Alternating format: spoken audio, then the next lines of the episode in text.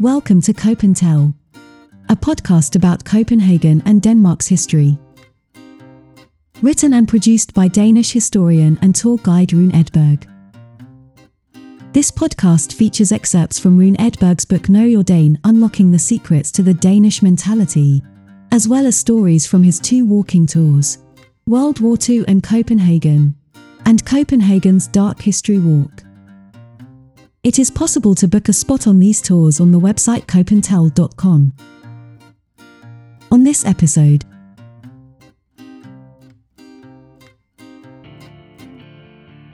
Grundtvig's Folk High School.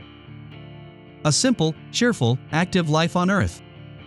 A cup I'd not exchange for monarch's chalice. In noble forebears tracks a path since birth, with equal dignity in hut and palace. Quote NFS Grundtvig. The special Danish folk high school movement received its basic idea from the poet, philosopher, and priest Nikolai Frederick Severin Grundtvig, 1783 to 1872. His view was to educate the entire population, including farmers and workers.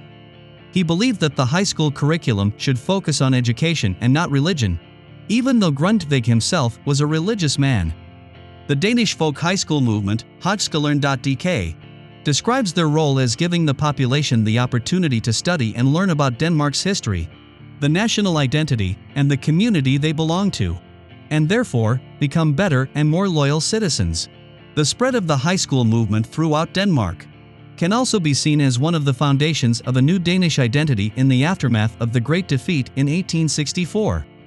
As with the emerging democracy, Initially, only men had access to a high school education, but later, it also became possible for women to attend high school. There are currently 68 state supported colleges in Denmark, all of which offer a broad cultural range of subjects. Most students live at high school, but it is also possible to attend shorter courses.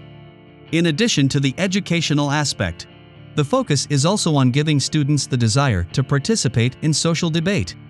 A folk high school education is a break from the traditional education, wherein you can immerse yourself in a given topic without having exams hanging over your head.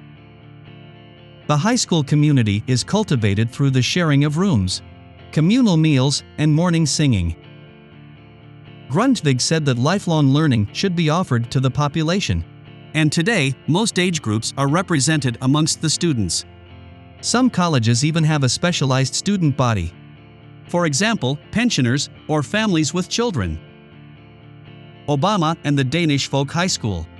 Both the Danish newspaper information and the Danish high school movement itself have focused on how the movement has also had an impact abroad. In the United States, where Danish immigrants took Grundtvig's ideas and mentality with them when they emigrated. A focus on educating the poor population helped inspire the civil rights movement in the United States during the 1950s. Former US President Barack Obama mentioned in a speech to the Nordic government leaders that citizen rights defender Martin Luther King had received inspiration from Grundtvig through his contact with Highlander Folk School, a school built on the vision of the Danish high school movement.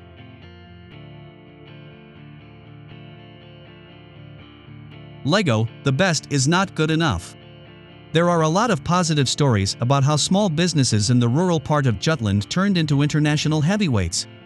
Lego started as a carpenter company in the small town of Billund in the middle of Jutland. It is in this same town that the first Legoland amusement park opened in 1968. The one in Billund is just one out of eight Legoland parks. By 2016, Lego had 18,000 employees around the world and was one of the largest toy manufacturers in the world. JYSK. In the middle of Jutland, in the mid-sized town of Silkeborg, just a half hour drive from Aarhus, are the headquarters of the Danish version of IKEA, and one of the furniture company's biggest rivals, JYSK, meaning Jutlandic in Danish. The town native, Lars Larsen, started his first bed and furniture shop in Aarhus in 1979. Today, the company has 2,500 stores worldwide and 22,000 employees. Lars Larsen lived in Silkeborg until his death in 2019 and supported the local community and sports teams. He had been an avid opponent of successful Danish businessmen who transfer their money and capital out of Denmark. His opinion was that Denmark helped him and gave him the chance to succeed with his business, which he was eternally grateful for. Bestseller The latest big business export from Denmark is the clothing company. Bestseller in the small, Jutlandic town of Brande, with under 8,000 inhabitants. The company owns 20 individual fashion brands, including Jack & Jones, Only, Pieces, and Vero Moda. The company owns 2,700 branded stores around the world and has 15,000 multi-brand stores, together with 8,000 stores in China and 15,000 employees.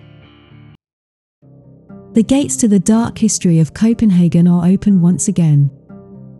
On this walking tour, we will take a journey back in time to some of the most dramatic, tragic, and dark events in the Danish capital's history. In the company of our historian Rune Edberg, we will visit the central locations in the old medieval part of the city centre. From Swedish besieges and British bombardments, to witch burnings and executions, Copenhagen was a much smaller city than today, enclosed and claustrophobic behind high city walls, and with sparse and primitive sanitary conditions, which became a threat to its inhabitants. When the plague epidemic hit in 1711, killing one third of Copenhagen's inhabitants. The dark part of Copenhagen's history includes poverty and poor housing, which played its part in the bad living conditions of the majority of the population.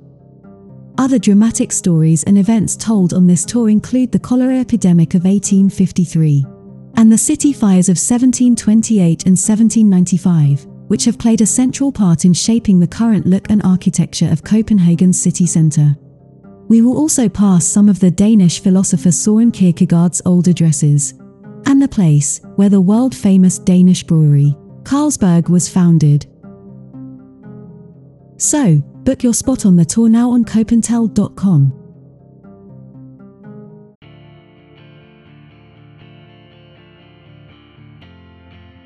The Cooperative Movement After the success of the Danish high school movement, the Danish farmers organized themselves in a new way that could provide greater opportunities for prosperity, stability, and security. All farmers, regardless of prosperity, could now become co-owners in the local cooperative society, in which the peasants gathered and invested in things like dairy and slaughter facilities. In this way, joint ownership both increased productivity and provided a safety net during the lean years. The first Danish dairy company was founded in 1882. In 1896, this approach came to every corner of Denmark through Danish user associations alongside jointly owned grocery stores that would become widespread throughout the country over time. Book a spot on Copentell's World War II walking tour in Copenhagen.